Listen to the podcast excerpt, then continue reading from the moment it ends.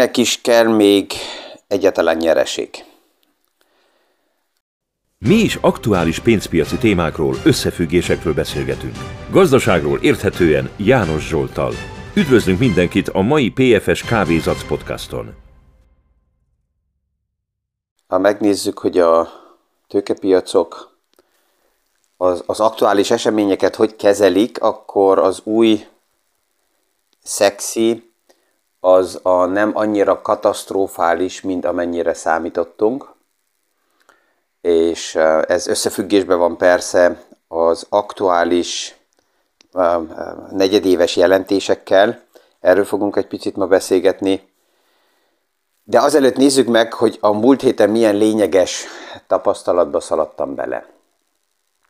Ma este a következő divány beszélgetés lesz ebbe a sorozatban, amelyik most nem online, hanem offline történik meg a Székesfehérváron, és ez azért érdekes, ami, ami így tanulság lehet az egész eseményből, mert a múlt héten egy páran hallották, a, vagy látták és próbálták hallani a Pécsi Divány beszélgetésnek a felvételét, és ez abszolút passzol az én gondolkozási modellembe, ami arra épül fel, hogy just try and error, tehát próbálni, próbálni, és főleg próbálok motiválni fiatalokat, munkatársakat, mindenkit, akivel dolgozom, minden napi hibára. És ebbe a keretbe, hogy érdemes hibázni, ez pont jó belebasszolt, hogy nekem is sikerül ez néha, de csak így kívülről később jöttem is rá, hogy ott mi történt, és itt a Tamással is beszélgettem, és a Tamás megvilágítása nagyon, nagyon tetszett.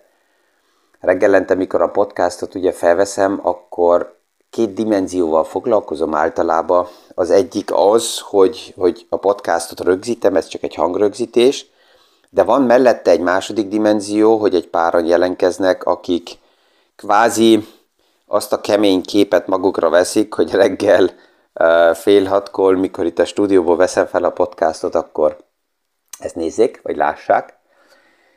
És ez már az a második dimenzió, ez néha problémát okoz, mert hogyha innen jönnek visszajelzések, nem működik a mikrofon, vagy bármi, már ez a, ez a második dimenzió kipillent.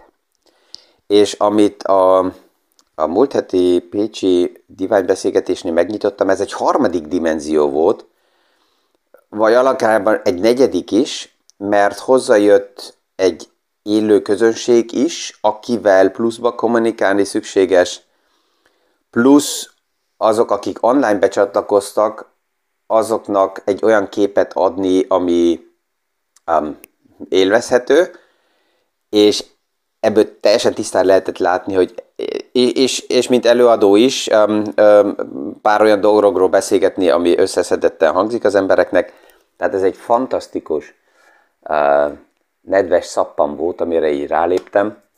Ez oda fog vezetni, hogy a, a hangfelvétel fog a múlt heti uh, diványbeszélgetésről maximum megjelenni, és a ma esti diványbeszélgetés is biztos, hogy uh, kvázi videófelvétel nem készül, hanem hangfelvétel, és maradunk a, a, a, a kétdimenzionális kategóriába, hogy az élő közönség és a hangfelvétel az, ami érdekel.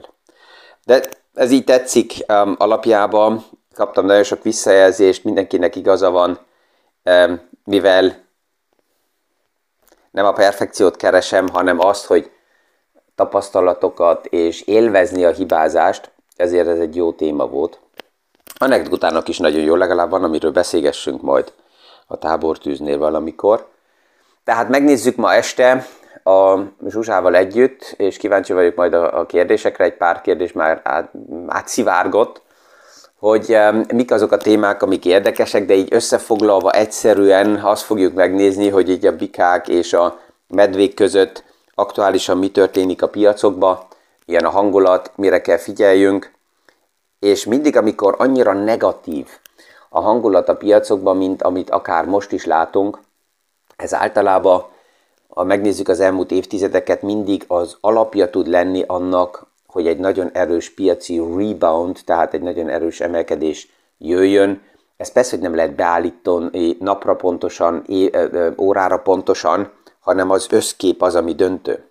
Csak hogyha megnézzük a múlt hetet, és egy olyan statisztika került a tegnap előtt a kezembe, amelyik azt mutatja fel, hogy az arány az úgynevezett put és call opciók között, tehát azok, akik a piacot eladják, és um, um, arra fogadnak, hogy tovább esni fog a piac, és azoknak a, a, a, a tömege, akik vesznek, és a piaci emelkedésre pozícionálják magukat, az egy olyan dimenzióban negatív, amit mi historikusan soha nem láttunk.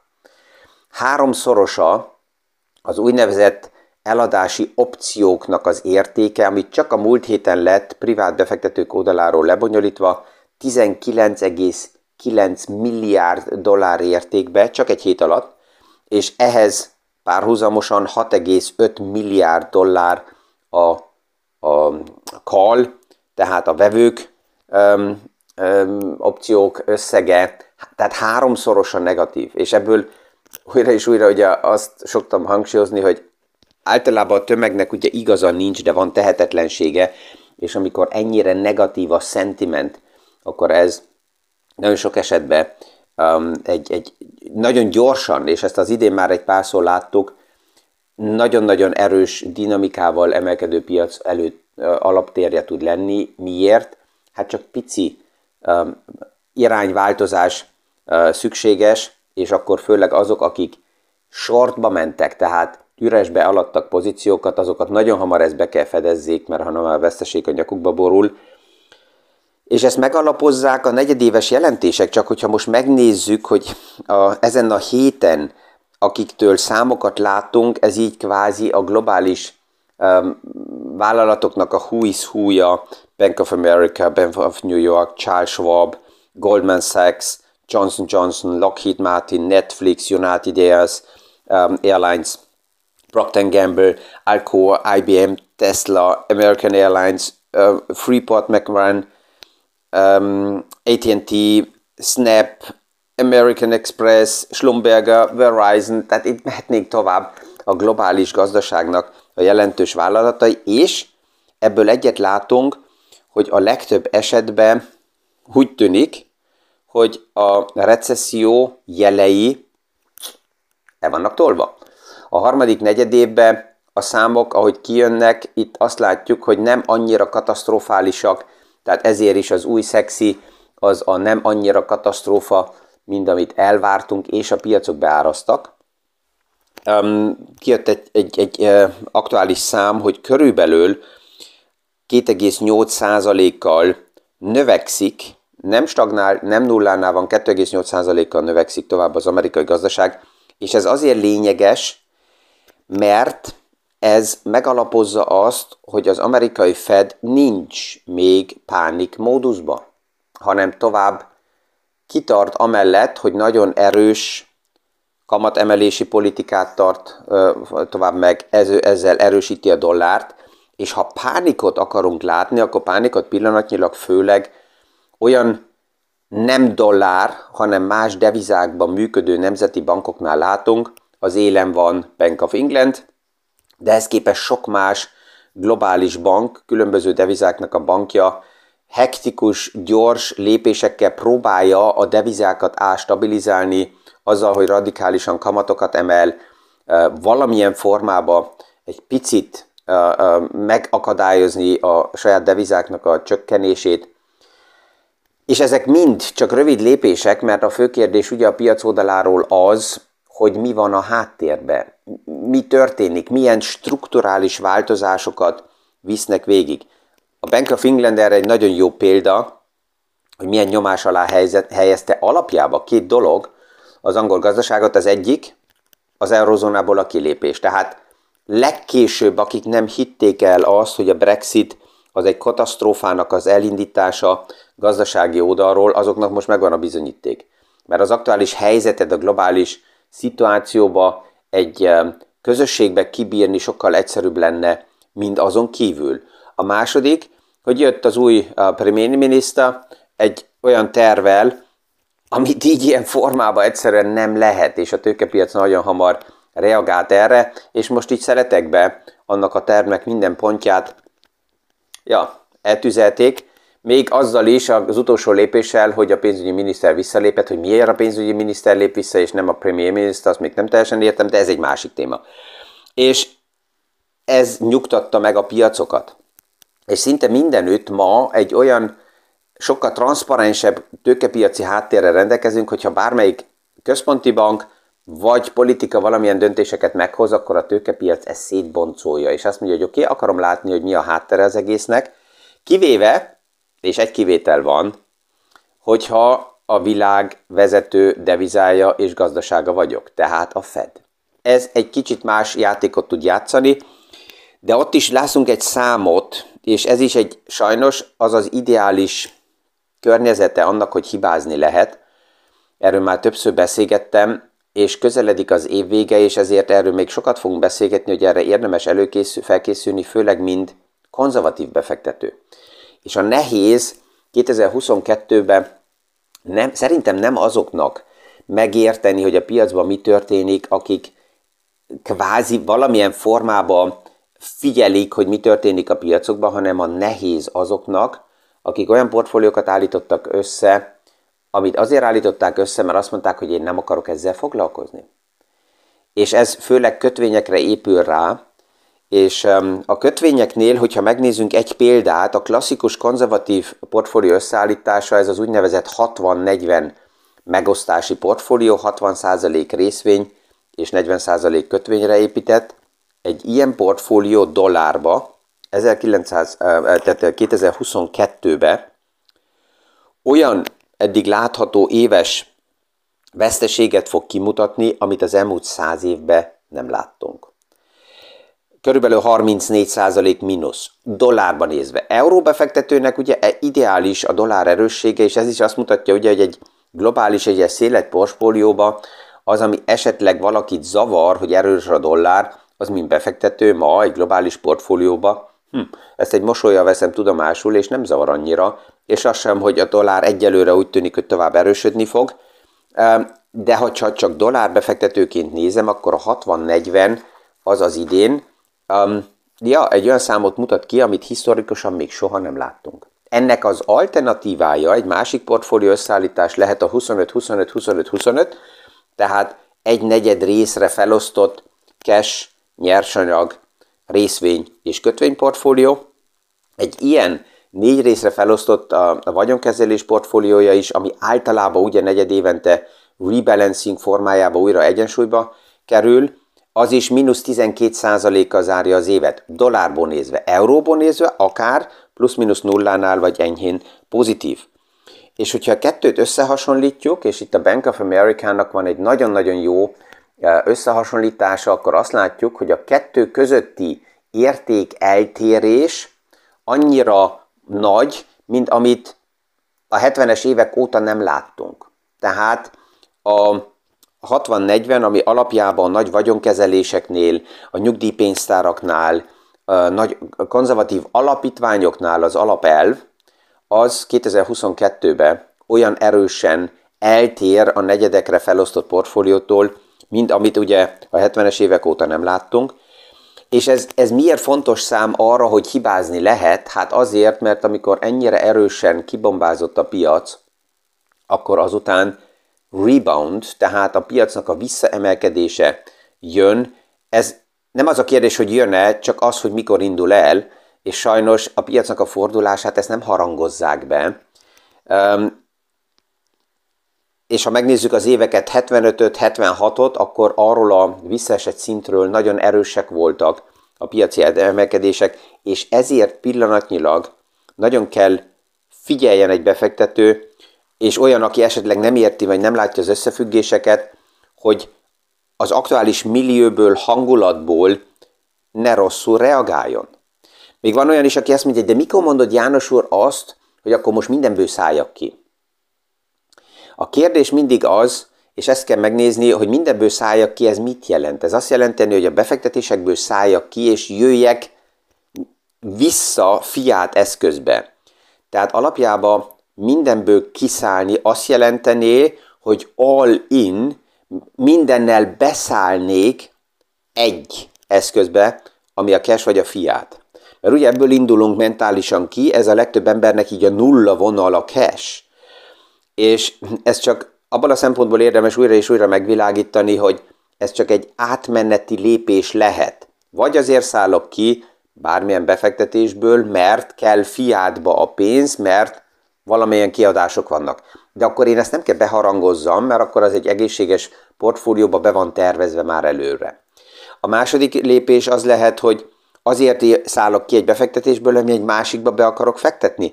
Ezt sem kell beharangozzam, mert akkor ez vagy tervezett, vagy a portfóliónak egy strukturális része.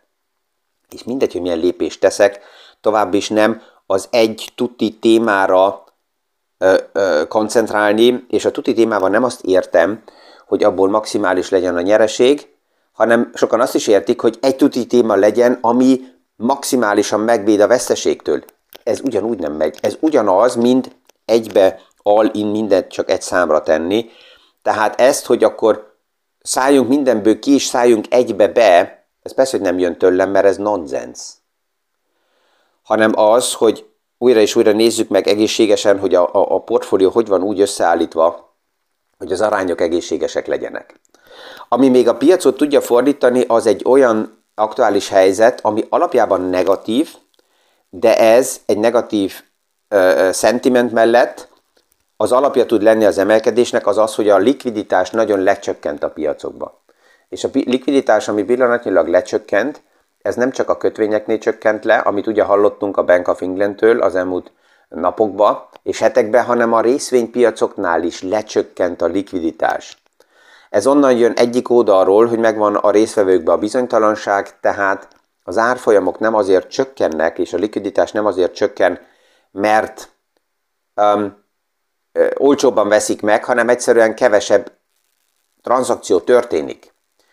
És ugyanez van ugye a kötvényeknél is, még egyelőre a kötvényeknél, az, a vállalati kötvényeknél látható, hogy a likviditás visszacsökkent, az is látható, hogy a kötvényeknél Olaszország és Anglia hasonló kockázati felár szintre kerültek.